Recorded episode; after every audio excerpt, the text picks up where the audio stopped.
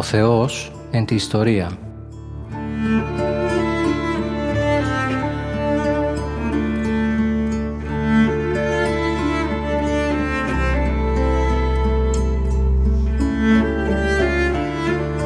Περιδιαβαίνοντας την Παλαιά Διαθήκη με τον Μητροπολίτη Γόρτινος και Μεγαλοπόλεως, Κύριο Ιερεμία.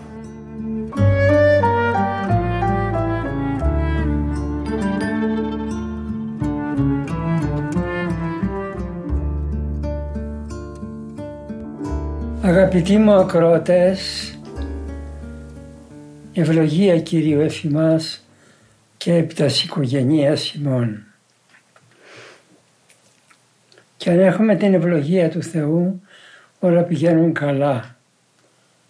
Είδατε τον ιερέα, ακούσατε τον ιερέα, όταν διανέμει το αντίδρο λέγει «Ευλογία Κύριου και έλεος έλθε θυμάς» όλη τη Θεία Λειτουργία την τελειώνει με το ευλογία Κυρίου Κέλεος. Και αυτό το γενικό το λέγει και ειδικά στον κάθε ένα πιστόν που λαμβάνει το Ιερό Αντίδωρο και να παίρνετε το Ιερό Αντίδωρο.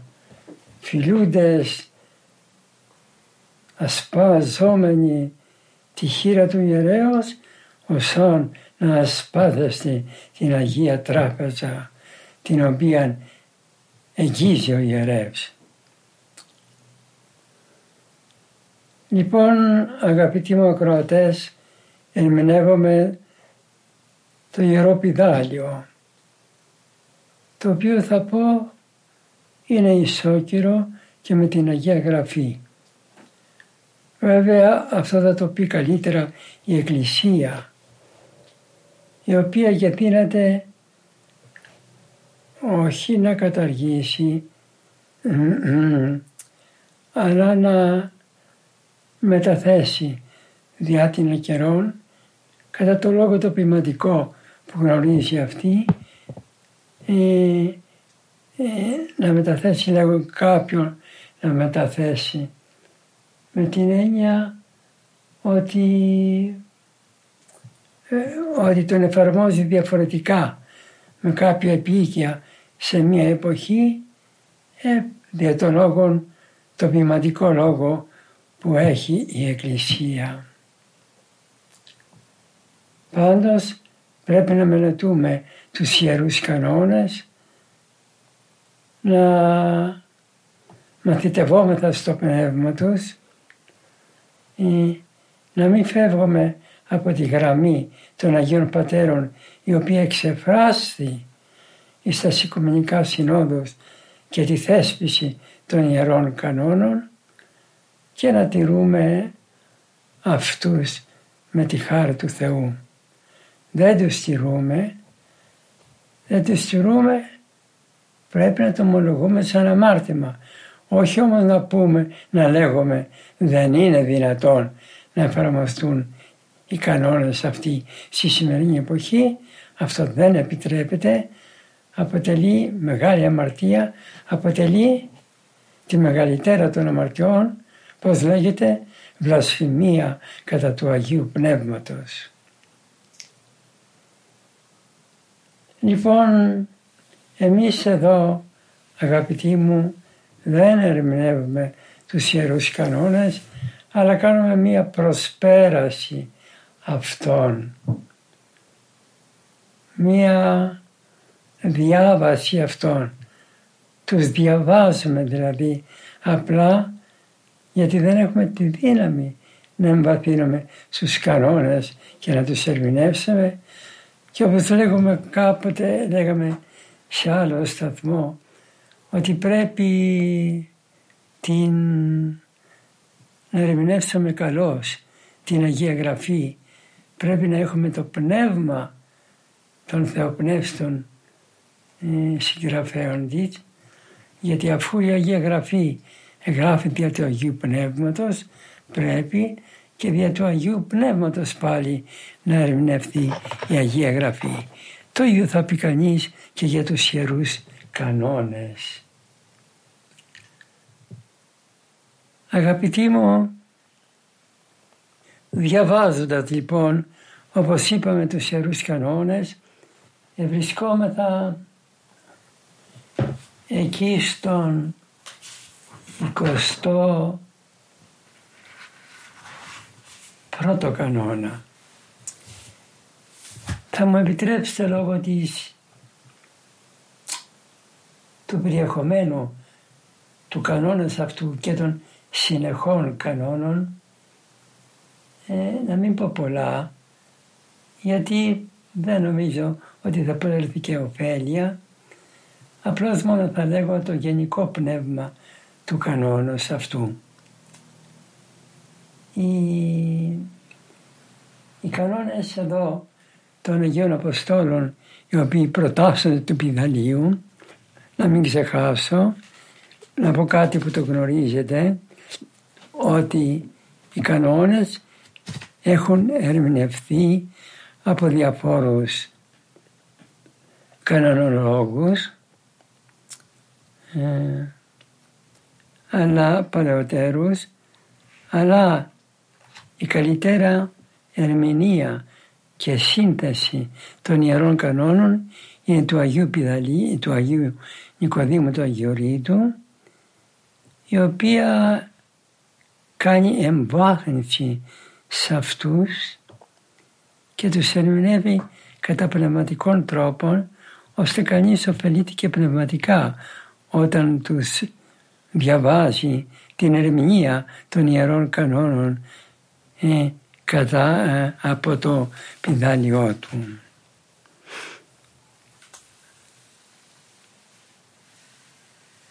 Λέγε λοιπόν ο 21 πρώτος κανόν το οποίο προτίθεμε να διαβάσουμε και απλώς να δώσουμε το περιεχόμενό του. Ευνούχος. Είμαι ένα εξεπηρίας ανθρώπων. Εγένετο. Ή διωγμό αφηρέθη τα των ανδρών. Ή ούτως έφη και στην άξιος επίσκοπος γενές, γενέστα. Θα ξέρετε τι, τι σημαίνει ευνούχος. Ο άνθρωπος ο οποίος δεν έχει τα παιδαγώνα μόρια, δεν έχει τα όργανα του σώματος, τα χρήσιμα προς παιδοποιία, τεκνογωνία. Για να λοιπόν υπάρχει περίπτωση ευνούχου, ο οποίος είναι ευνούχος όχι διότι το θέλησε ο ίδιος, αλλά έτσι γεννήθηκε.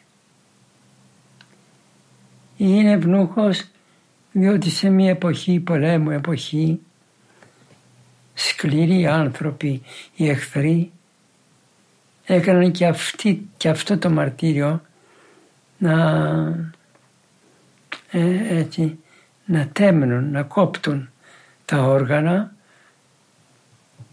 των νικηθέντων ανδρών και έχει ανυπόφορο πόνο όπως μπορούμε να το καταλάβουμε αυτό. Ε, ή από κάποιο εχθρό του ή από διωγμό του συνέβη και αυτό.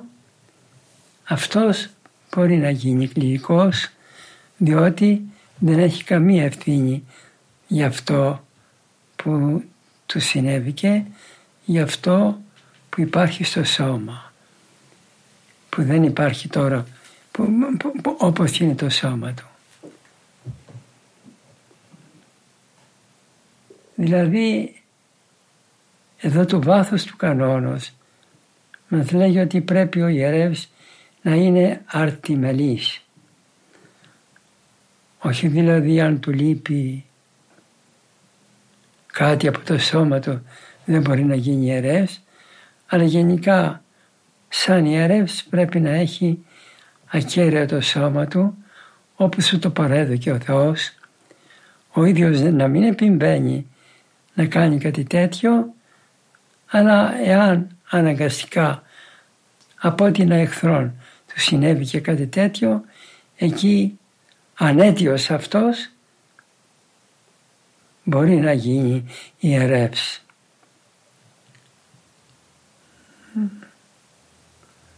Αυτό ας το έχουν υπόψη και γενικά αυτοί που θέλουν να ιερωθούν να προσέχουν και την αρτιμέλεια του σώματός των για να μπορούν, πώς να το πω, να κατανοούν και τον άλλον. Παρακάτω άλλος κανόν λέγει ότι αν κανείς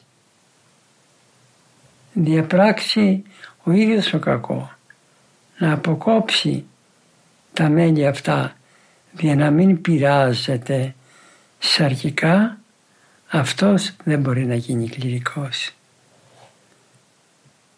Ε βέβαια πρέπει εσύ ο ίδιος ε, έχοντας το σώμα που έδωκε ο Θεός του καθένα εσύ ίδιος να καταλαβαίνεις τι είναι πειρασμός και ούτε λογίζεται από το Θεό ως παρθενία ε, το να αποκόπτεις τα μέλη σου είναι βέβαια μία προδίδει μία αγάπη προς το Θεό, προς την παρθενική ζωή. Αυτό αλλά δεν λογίζεται ως παρθενικών, παρθενική θυσία. Παρθενική θυσία σημαίνει να υπάρχουν εμπειρασμοί από το σώμα και να φας τα, με τα δόντια σου το, τα μούτρα σου στον αγώνα για να, για να τα βγάλεις πέρα. Για να τώρα πώς φεύγεις σε αυτό το κακό. Γιατί περί κακού πρόκειται. Σε αυτό το φωνικό κακό. Γιατί πραγματικά είναι, είναι φωνικό αυτό έτσι κάπως το λέγει παρακάτω, γιατί λέει ο κανόν, ο καπαβίτα, ο ακροτηριάς σας σε αυτόν μη γίνεστο κληρικός. Αυτός που μόνος του ακροτηρίασε με ένα ψαλίδι, με μία βελόνα, με κάποιο άλλο όργανο που ακροτηρίασε ε, τον εαυτό του να μην γίνετε κληρικός και ακούτε την αιτιολογία αυτοφωνευτής γάρας στην εαυτού. Φώνευσε τον εαυτό του και της του Θεού δημιουργίας εχθρός. Και εχθρός σε αυτό που έκανε ο Θεός. Αφού ο Θεός έκανε έτσι με σκοπό το γάμο. Θέλεις ολότελα να αφιερωθείς στο Θεό και δεν θέλεις να, και θέλεις να φυλάξεις παρθενία, ε, μεγάλη σου η, η επιθυμία αυτή και ευλογία Κυρίου και ευχόμεθα από τον Κύριο να σε ευλογήσει την επιθυμία αλλά όχι ο ίδιος να προσπαθήσεις με τρόπο μη μαρτυρούμενον από τα βιβλία της Εκκλησίας μας. Και όχι μόνο μη μαρτυρούμενον αλλά και τιμωρούμενων, αλλά και, και κατηγορούμενων από, το, από τους Αγίους Πατέρους δεν επιτρέπεται να γίνει αυτή η αμαρτία διότι είσαι, είσαι λέγει εδώ αυτοφωνευθής της δημιουργίας του Θεού. Εδώ θυμήθηκα να πω κάτι άλλο που μου έλεγε ένας πνευματικός περί αυτού, ο οποίος εξομολογεί σε αυτόν ότι κάποιος όταν είχε πειρασμό αρχικό έπαιρνε, έπαιρνε καταπραϊντικά φάρμακα. Ε, να θέλει να κοιμάται. Να μην έχει πειρασμό. Να, να βολεύεται έτσι ώστε να κατευνάζει το πνευματικό, το, το πειρασμό. Ή ώστε το σώμα του να απονεκρώνεται. Είναι στο επιτήμιο του κανόνος αυτού. Δεν επιτρέπεται να το κάνει Γιατί και αυτό δεν μπορεί να βοηθήσει. Ούτε τον εαυτό του βοηθά, ούτε να έχει από το Θεό, αλλά δεν μπορεί να βοηθήσει και τον άλλον που θα του εξομολογηθεί, που θα του πει αδελφέ παίζω μια συμβουλή, τι πρέπει να κάνω σε αυτό το, το, το πειρασμό που αντιμετωπίζω και με ενοχλεί ο διάβολος, πες μου παρακαλώ από τη δική σου βιωτή την καθημερινή τι πρέπει να κάνω. Δεν μπορεί να το πει αυτό για το λόγο ότι ο ίδιος ε, δεν κάνει τον αγώνα.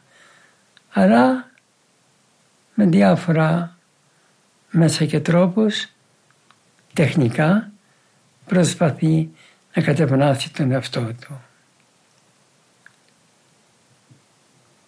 Παρακάτω λέγει ο, δε, ο 23ος τρίτος κανόνας λέγει στο ίδιο πνεύμα κινούμενος ότι εάν κανείς είναι κληρικός. Κληρικοί λέγομαι τους διακόνους, πρεσβυτέρους και επισκόπους. Κατά πρώτο λόγο. Οι άλλοι όλοι ανήκουν στην ιερατική τάξη. Ποιοι όλοι; Νεοκόροι, ψάλτες, λοιπά. Αυτοί ανήκουν σε ένα ιερό παλιγένος, αλλά δεν είναι κληρικοί με την έννοια του ιερουργήν και παρέχει και τελείν μυστήρια και παρέχει ε, άφεση αμαρτιών. Είτε κληρικός, λέγει ο κανόνα αυτός, εαυτόν ακροτηριάσει, αν ακροτηριάσει τον εαυτό του, καθαρίστο. Φωνεύς γάρεστη αυτού. Το λέγει και καθαρά μόνο εδώ, εδώ στον κανόνα αυτόν. Φωνεύς, αυτοφωνευτής που έλεγε ο προηγούμενος κανόν, φωνεύς γάρ εστίν εαυτού.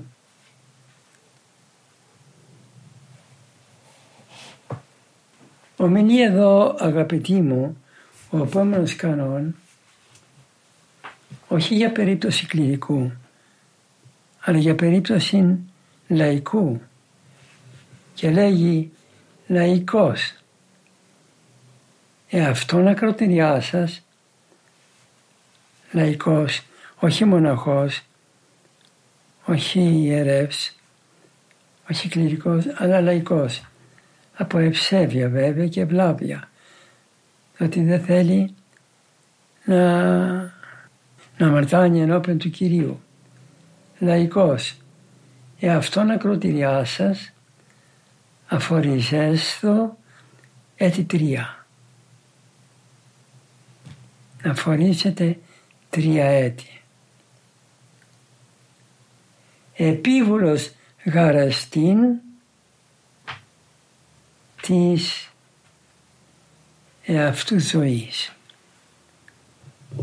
Δεν είναι κατήγορος του σώματός του όπως τον έκανε ο Θεός βέβαια. Πρέπει να δεχθούμε το σώμα μας και να το τιμάμε όπως το έκανε ο Θεός. Έτσι μας έκανε ο Θεός, έτσι πρέπει να δούμε κατά το Πανάγιο θέλημά Του. Και να σας πω, δεν φταίει το σώμα. Δεν φταίουν, φταίουν τα μέλη του σώματος. Φταίει η κακή επιθυμία η οποία εμφολεύει μέσα στη ψυχή του ανθρώπου και δημιουργεί τους πειρασμούς. Αυτήν την επιθυμία πρέπει να επιθυμήσουμε, πρέπει να επιτιμήσουμε με την προσευχή Χριστέ μου κάναμε να σ' αγαπώ. Χριστέ μου κάναμε να σ' αγαπώ πολύ.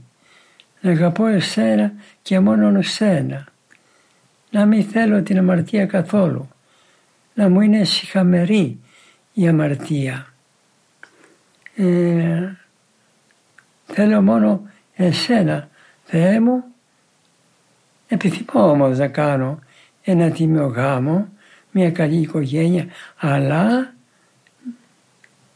την οικογένεια αυτή να την συνάψω με την ευλογία του πνευματικού μου στον οποίο θα εξομολογούμε πάντα μη τα μη σε μένα συμβαίνοντα και θα, θα παρακαλώ το Θεό να μου δώσει μια, ένα, ε, μια τέτοια περίπτωση να λέγει ο άντρας για γυναίκα ή γυναίκα για τον άντρα που να μου βοηθεί; Και εγώ να βοηθώ αυτόν στον αγώνα μου για την αγνή και παρθενική ζωή.